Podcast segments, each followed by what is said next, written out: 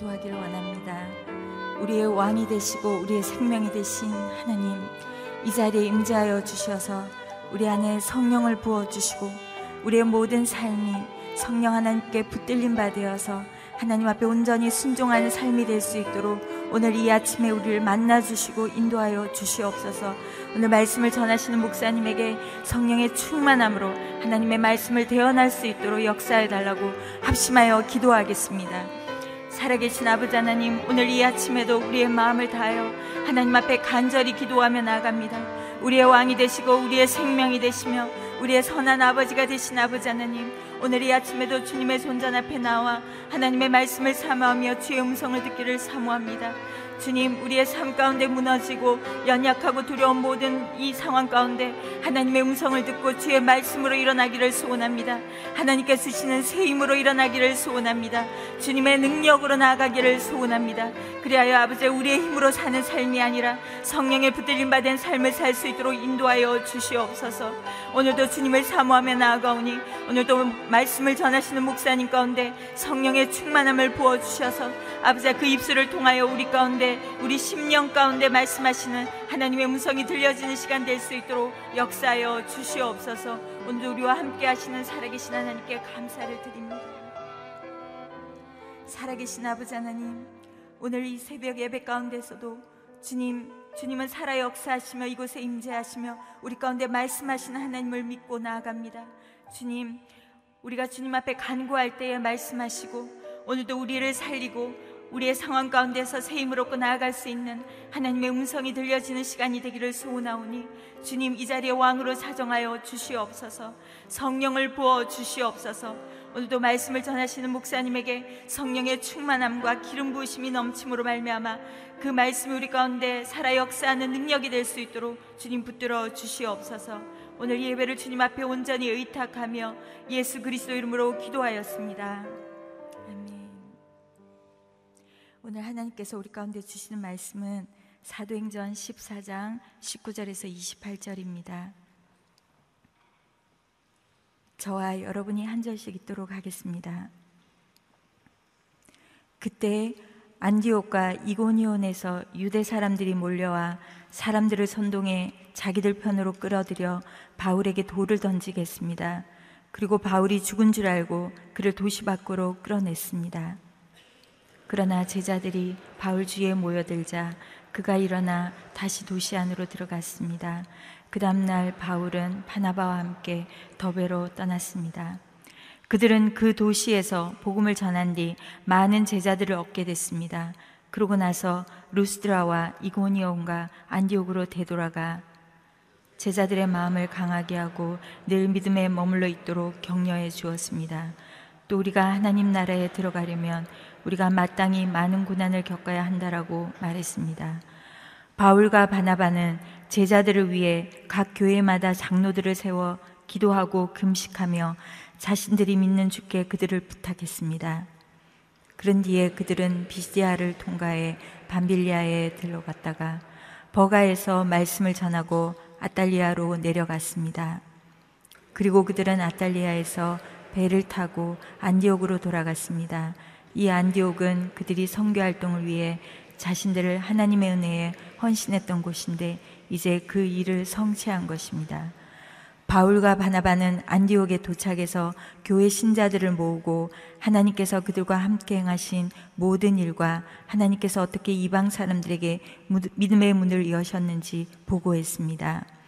그리고 나서 그들은 제자들과 함께 오랫동안 그곳에 머물렀습니다. 두려움보다 큰 사랑으로 제자들의 믿음을 돌보다라는 제목으로 이상준 목사님 말씀 선포하시겠습니다.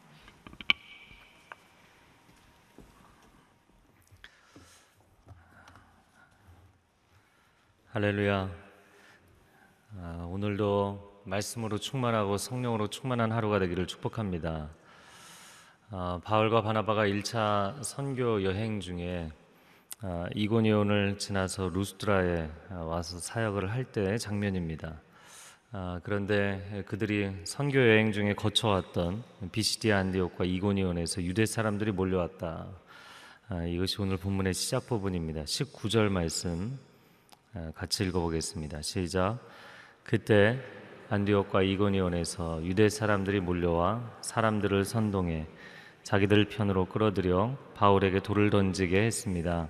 그리고 바울이 죽은 줄 알고 그를 도시 밖으로 끌어냈습니다. 20절도 이어서 읽어보겠습니다. 그러나 제자들이 바울 주위에 모여들자 그가 일어나 다시 도시 안으로 들어갔습니다. 그 다음 날 바울은 바나바와 함께 더베로 떠났습니다. 아멘. 아, 근본주의 유대주의자들이죠.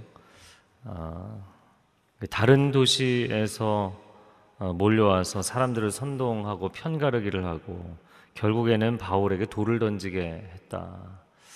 아, 하나님을 또 모세를 성전을 모독하는 자라고 아마 고소했을 것입니다. 아, 그래서 바울에게 돌을 던져서 어, 바울이 죽은 줄 알고 도시 밖으로 끌어냈다. 예, 고린도후서 11장에 보면 사도 바울이 자신의 고난의 세월에 대해서 자기가 어떤 고난을 당했는지 쭉 목록을 써놓은 것이 있습니다.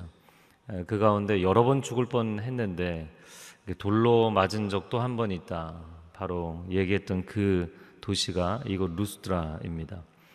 자 그런데 그런 사건을 당한 바울을 보면서 한 네 가지 정도를 묵상하게 됩니다. 첫 번째는 사도행전 7장을 보면 스테반을 죽일 때 아, 동일하게 돌로 쳐서 죽였죠.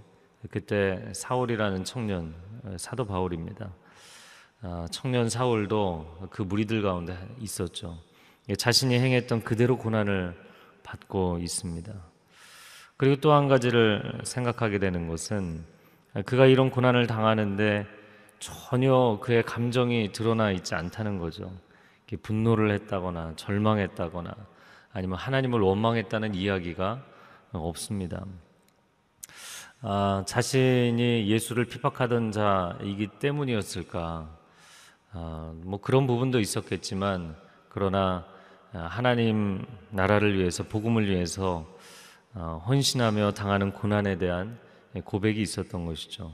또 세 번째는 고린도후서 11장 28절 말씀에 보면 이런 많은 고난을 당한 것들보다 내 속에 더 눌리는 일이 있다. 그러니까 나를 더 슬프게 하고 힘들게 하는 일이 있다. 그것은 모든 교회를 위해 염려하는 것이다. 이렇게 이야기를 합니다. 참 목자의 마음, 아, 교회를 향한 깊은 사랑의 마음이 그에게 있었던 것을 알 수가 있습니다. 그래서 그 영혼에 대한 열정, 구령의 열정으로 불타던 사람 사도 바울입니다. 네 번째는 오늘 본문의 20절에 보니까 죽은 줄 알았던 그 사람이 다시 일어났다. 죽은 줄 알았다는 것은 뭐 그가 연기를 잘해서가 아니라 정말 거반 죽은 상태가 아니었나 싶습니다. 아, 그럼에도 불구하고 다시 일어나서 바로 다음 날로 더베라는 그 다음 도시로 가서 또 선교를 하는 복음을 증거하는 사도 바울의 모습을 보게 됩니다. 아, 정말 불굴의 의지를 가지고 있는 사람, 물론 성령의 역사이기도 하지만 또 기질적인 측면도 있죠. 아, 팀 라이가 쓴 성령과 기질이라는 책이 있습니다. 굉장히 도움이 되는 책인데요. 아, 뭐 다혈질, 우울질, 점액질, 담즙질 이렇게 네 가지로 나누는데 사도 바울의 경우에는 담즙질의 대표적인 케이스죠. 아주 그 포기를 모르고 불굴의 의지를 가지고 탱크처럼 밀고 가는 사람입니다. 어, 뭐 다혈질은 우리가 성경에서 대표적으로 보는 사람은 베드로, 또 우울질은 디모데. 아, 그러고 보니까 이 사도행전에 다 등장하는 인물들인데 또 점액질은 굉장히 마음이 좋고 관계가 아, 좋고 사람 중심의 이 바나바가 대표적인 케이스죠. 그래서 어떻게 보면은 점액질과 담즙질, 바울, 아, 바나바와 바울 정반대 유형의 성격을 가진 사람들이 함께 동역을 했던 것이죠. 아, 또한 가지 이 부분을 보면서 묵상하게 되는 것은 아, 사도행전이지만 저자가 누구입니까? 그 누가잖아요. 저자가 의사란 말이죠. 근데 그 의사가 이 내용을 기록을 하면서도 사도 바울이 얼마나 어떻게 다쳤고 뭐 어디는 찢어졌고 어디는 부러졌고 뭐 이런 표현이 전혀 없어요. 그리고 어떻게 치료를 해줬다는 내용도 없어요. 그런 내용이 다 빠진 상태로 그가 죽은 줄 알았는데 다시 일어나서 그 다음 날로 복음을 전했다. 이 이야기만 하고 있습니다. 사도 바울이 얼마나 헌신된 사람이었는지. 아, 그러나 그의 기질적인 것도 헌신의 모습도 있지만 성령의 역사가 아니고는 하나님의 은혜의 역사가 아니고는 어떻게 이런 삶을 살겠습니까? 아, 예전에 그가 박해자일 때는 담에색까지 쫓아가서 사람들을 잡으려고 했다. 근데 그게 놀랄 만한 일이 아닌 것이죠. 예수 그리스도의 복음을 품게 된 이후에는 땅 끝까지 이르러 이 사역을 감당하게 됩니다. 하나님께서 우리 각자에게 허락하신 기지를 사용하시는 줄로 믿습니다. 제가 네 가지 기지를 이야기했는데 어, 크리스천들이 말씀에 근거해서 그냥 믿습니다, 아멘 하고 가면 되지 무슨 기질이나 심리를 알 필요가 있느냐. 그래서 오늘날은 너무 심리학적 기독교가 되었다, 뭐 이런 표현을 쓰기도 합니다. 물론 한쪽으로 지나치게 편향이 되면 문제가 있겠죠. 아, 그러나 그런 기질로 우리를 만드신 분도 하나님이십니다. 아, 한 번은 어떤 분이 자녀 문제를 가지고 상담하기 위해 오셨는데 어, 내 자녀는 너무 우울하다고. 어떻게 하나님의 사람이 크리스찬이 우울할 수가 있느냐. 하면서 그것은 신앙이 뭔가 잘못됐기 때문이다. 이렇게 얘기를 하시길래 제가 앉아서 한참 듣다가 제가 타고난 우울질입니다. 이렇게 얘기를 한 적이 있어요. 여러분 사람마다 우울의 감정을 느끼거나 우울질로 태어나거나 아니면 뭐 다혈질이거나 기질 자체가 잘못된 사람은 없어요. 그것은 하나님이 만드신 성품이기 때문입니다. 그러나 여러분 그 기질이 나 홀로 그대로 있으면 좋을 때는 좋지만 어려운 부분은 굉장히 어렵게 만들어요. 여러분의 기질이 하나님의 손에 온전히 붙들림 받기를 축복합니다. 그러면 이 사람이 악한 일을 할 때는 그 기질이 악한데 사용이 되고 하나님께 붙들려서 선한 일을 할 때는 하나님의 선을 위해서 맥시멈으로 사용이 되는 거예요. 그래서 우리의 기질이 하나님의 손에 온전히 붙들리면 아, 생명을 살리는데 하나님이 우리를 아름답게 적절하게 사용하실 줄로 믿습니다. 자, 21절 말씀, 22절 말씀 이어서 읽어보겠습니다. 시작. 그들은 복음을 전한 뒤 많은 제자들을 얻게 됐습니다. 그러고 나서 루스드라와 이고니온과 안디옥으로 되돌아가 제자들의 마음을 강하게 하고 늘 믿음에 머물러 있도록 격려해 주었습니다. 또 우리가 하나님 나라에 들어가려면 우리가 마땅히 많은 고난을 겪어야 한다. 아, 바로 그 다음 도시에 가서 복음을 증거했는데 많은 제자들이 세워졌다. 아, 그리고 1차 여정을 되돌아가면서 루스트라, 이고니온, 안디옥, 비시디 안디옥을 이야기하는 것이죠. 아, 그 도시들을 다시 돌아가면서 22절에 보니까 제자들을 격려했다 아, 이야기를 합니다. 아, 21절에 굉장히 간단하게 기록을 하긴 했지만 복음을 전했더니 많은 제자들이 일어났다 이렇게 되어 있어요. 자 그러면 사도 바울과 바나바의 일행뿐만 아니라 그냥 사람들이 어디를 가나 복음만 전하면 정말 이렇게 많은 제자들이 일어나나요? 아니면 특별히 사도행전 시대에는 성령이 강력하게 역사하신 것일까요? 그러면 그 시대에만 역사하시고 지금은 역사하지 않으시는가? 아, 문제 제기를 하고 질문을 할 필요가 있습니다. 여러분, 전도와 선교, 부흥의 역사는 기술적인 문제가 아닙니다. 그럼 그 당시에는 어떤 전도 방법을 사용했기 때문에 어떤 전도 프로그램을 사용했기 때문에 사람들이 이렇게 아, 많은 사람들이 반응을 했는가? 그 제가 예전 뭐 지금하고 또 상황이 다른데 대학 청년 사역하고 밴쿠버에서 사역할 때는 어, 정말 잠도 거의 못 자면서 목숨 걸고 사역했던 것 같아요. 지금은 설교 준비하면은 제가 그래도 하여튼 한두 시간 집중해서 열심히 설교 준비합니다. 네, 믿어주세요. 열심히 합니다. 그런데 그 당시에는 뭐 10분, 20분도 준비할 시간이 뭐 마땅치가 않았어요. 아침에 일어나서 어, 그날 본문 보고 하나님 앞에 기도하고 그리고 단에 설 때도 참 많았습니다. 근데 참 놀라운 것은요. 내가 하나님 앞에 나 자신을 산 제물로 드리며 살아갈 때 삶을 아예 그렇게 살고 있을 때 단에 서서 선포하는 메시지는 그것은 진정성이 영적 진정성이거든요. 어, 여러 사역자들을 보면서 어, 말씀을 나이스하게 잘 준비했기 때문에 잘 증거할 수도 있겠지만 삶으로 증거하는 메시지가 가장 강력한 것이죠. 전날 거반 죽을 정도로 돌로 맞아서 고난을 당해서 사실 사역할 수 없는 상황입니다. 그럼에도 불구하고 그 생명의 복음을 증거하는 사도 바울. 글쎄요, 뭐 영화의 한 장면으로 본다면 뭐 머리도 헝클어지고 그냥 여기저기 멍이 들어 있고 아, 그랬을지 모르겠어요. 얼굴은 부어 있고 그런 상태로 복음을 증거하는데 사람들이 어떻게 느낄까요? 그런데 그의 외적인 게 보인 게 아니라 그가 말을 얼마나 잘하는가 그게 보이는 게 아니라 그의 영혼의 외침이 사람들의 영혼을 울리는 거예요. 여러분 우리가 이 여름에 아우니치 사역도 하고 여름 성경학교도 하고 뭐 아이들에게 율동도 가르치고 말씀도 가르치고 그러나 그것을 우리가 프로그램으로 하는 것이 아닙니다. 영을 깨우는 것은 영입니다.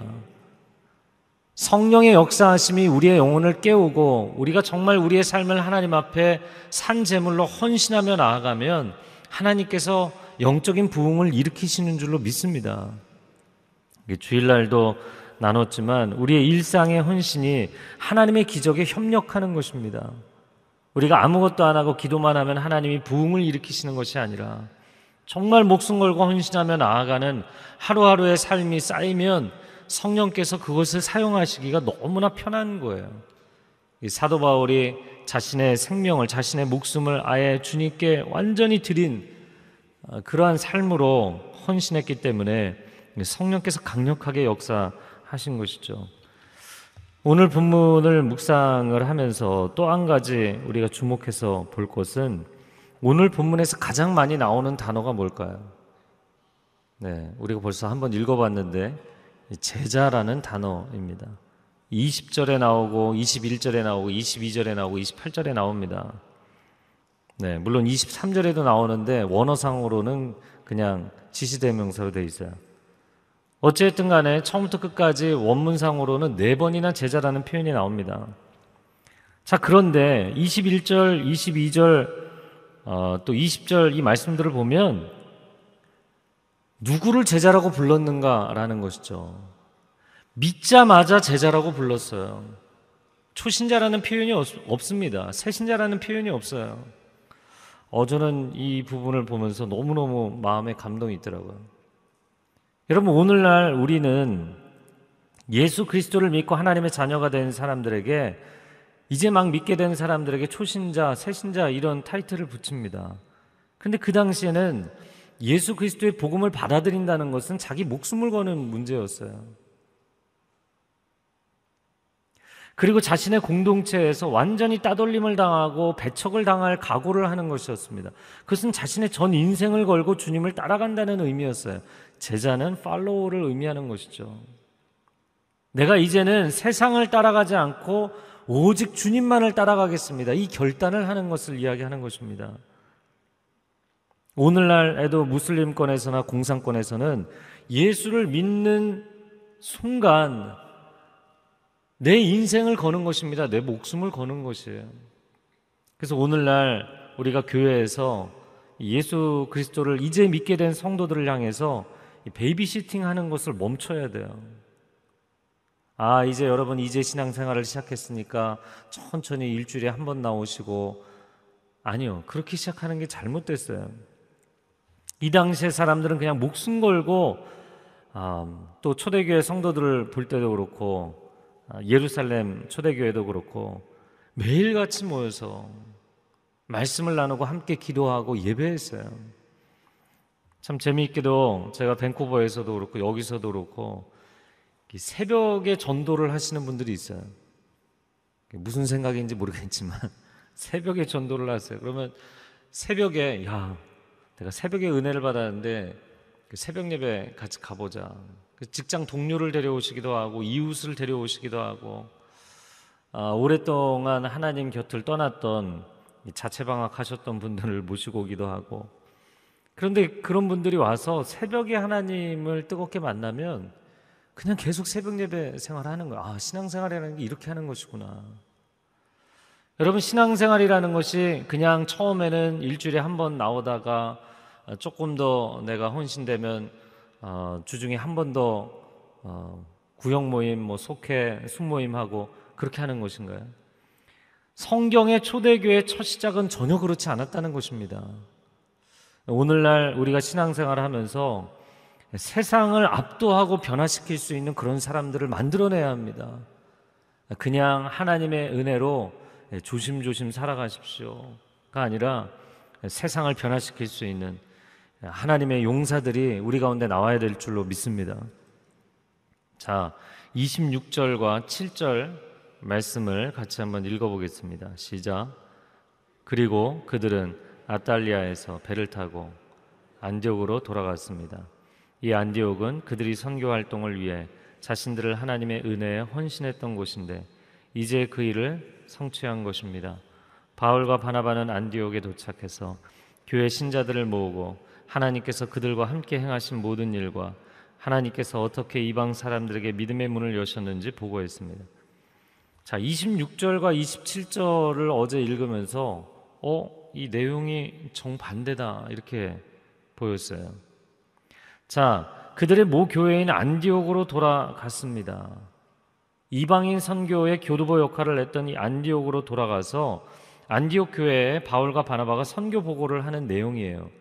자, 그런데 26절에 보면 헌신과 성취라는 표현을 썼습니다.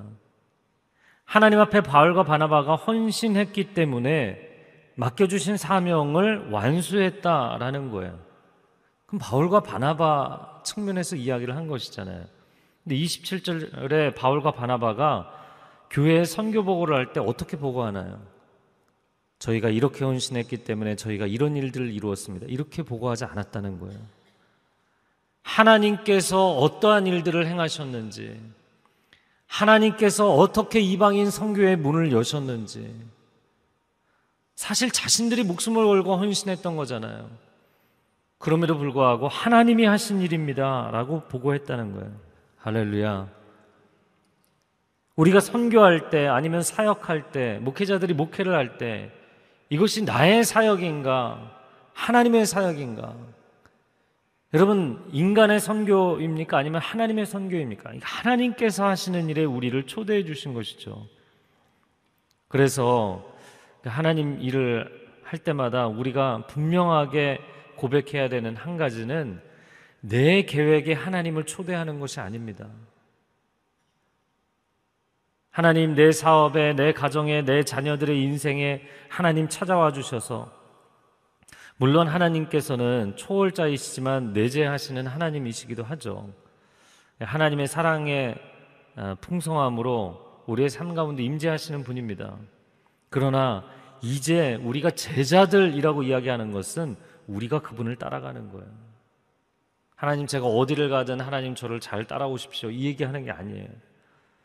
우리의 기도, 우리의 신앙의 방향, 우리의 사역의 분명한 비전, 우리의 삶의 어, 온전한 목표점이 주님을 따라가기 원합니다. 평생의 주님을 따라가기 원합니다. 이 고백으로 살아가면 주께서 사도 바울에게 일으키셨던 이 놀라운 역사들이 우리의 삶 가운데 일어날 줄로 믿습니다. 이 시간 함께 기도합니다.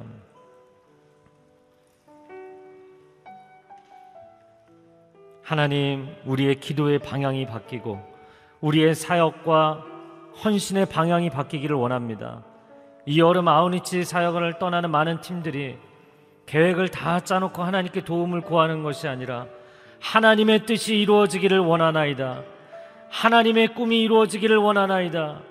하나님의 계획에 우리를 동참시켜 주시고 하나님의 놀라운 기적을 우리가 체험하게 하여 주옵소서.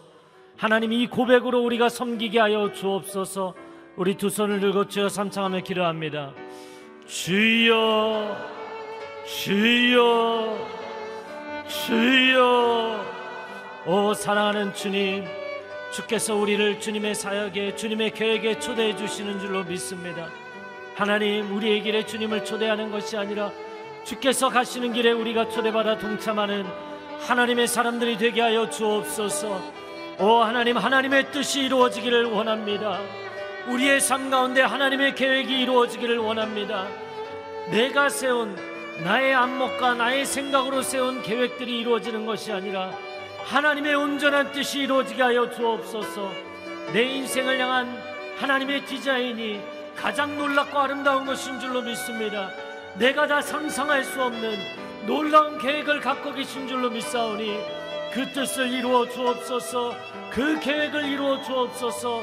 우리가 하나님의 뜻에 동참하는 그런 은혜와 은총을 특권을 경험할 수 있도록 주님 축복하여 주시옵소서. 오 하나님. 한 번 더 기도하겠습니다. 기도할 때 우리 각자가 가지고 있는 기질의 장점과 단점이 있습니다. 다혈질의 사람은 열정이 넘치지만 굉장히 빨리 식어버립니다. 이 우울질의 사람들은 잘 열정이 일어나지 않습니다. 그러나 깊이 묵상하고 관조하는 특징을 가지고 있습니다. 아, 이 담즙질의 사람들 때로는 인간미가 없어 보이지만 어떻게 거반 죽었던 사람이 다음날 또 일어나는가? 그러나 불굴의 의지로 하나님의 뜻을 감당하는 줄로 믿습니다. 점액질의 사람들 너무 온화하여서 사람들에게 때로는 어려움을 당하지만 그러나 그는 세상을 치유하고 영혼들을 치유하는 사람으로 쓰임 받을 것입니다. 여러분, 여러분 각자의 성품에 대해서 스스로 만족하지 못하고 내 성격을 바꿔달라고 이야기하는 것이 아니라 하나님, 나라는 존재 자체로 하나님의 손에 온전히 붙들리게 하여 주옵소서 성령의 사람이 되게 하여 주옵소서 하늘에 속한 사람이 되게 하여 주옵소서. 주여 한 번 외치고 통성으로 기도하겠습니다. 주여 오 사랑하는 주님 우리를 만드시니가 하나님이신 줄로 믿습니다. 나를 부르시니가 나를 보내시니가 하나님이십니다.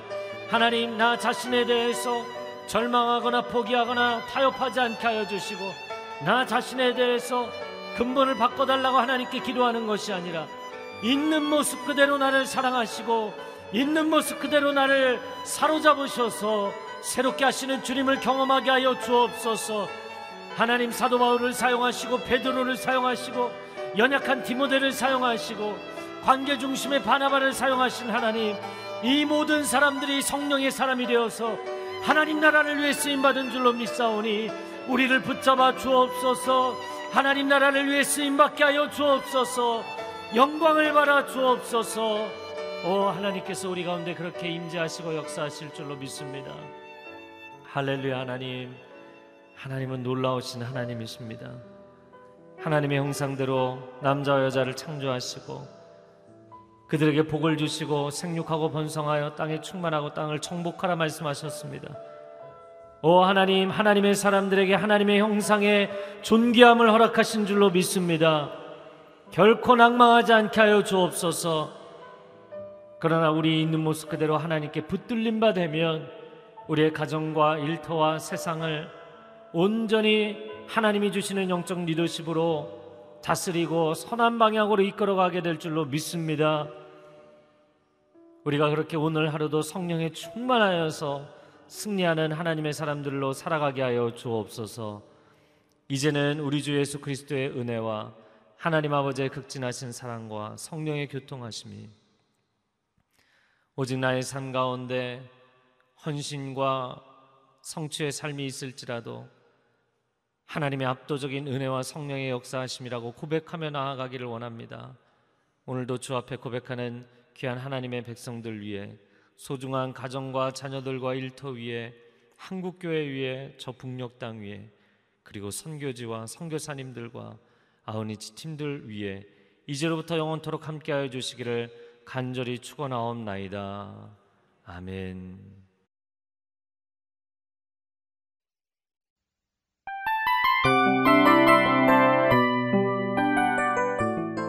이 프로그램은 청취자 여러분의 소중한 후원으로 제작됩니다.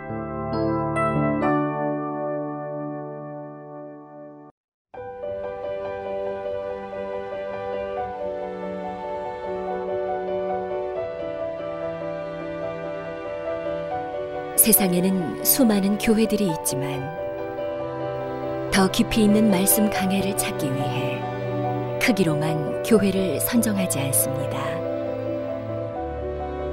보다 좋은 영적 콘텐츠를 더 많이 나누기 위해 방송비를 받지 않습니다. 1년 365일 복음만 전하고 싶어서 우리는 광고를 하지 않습니다. 온누리의 복음을 땅끝까지 CGN TV와 함께 땅끝 선교사가 되주세요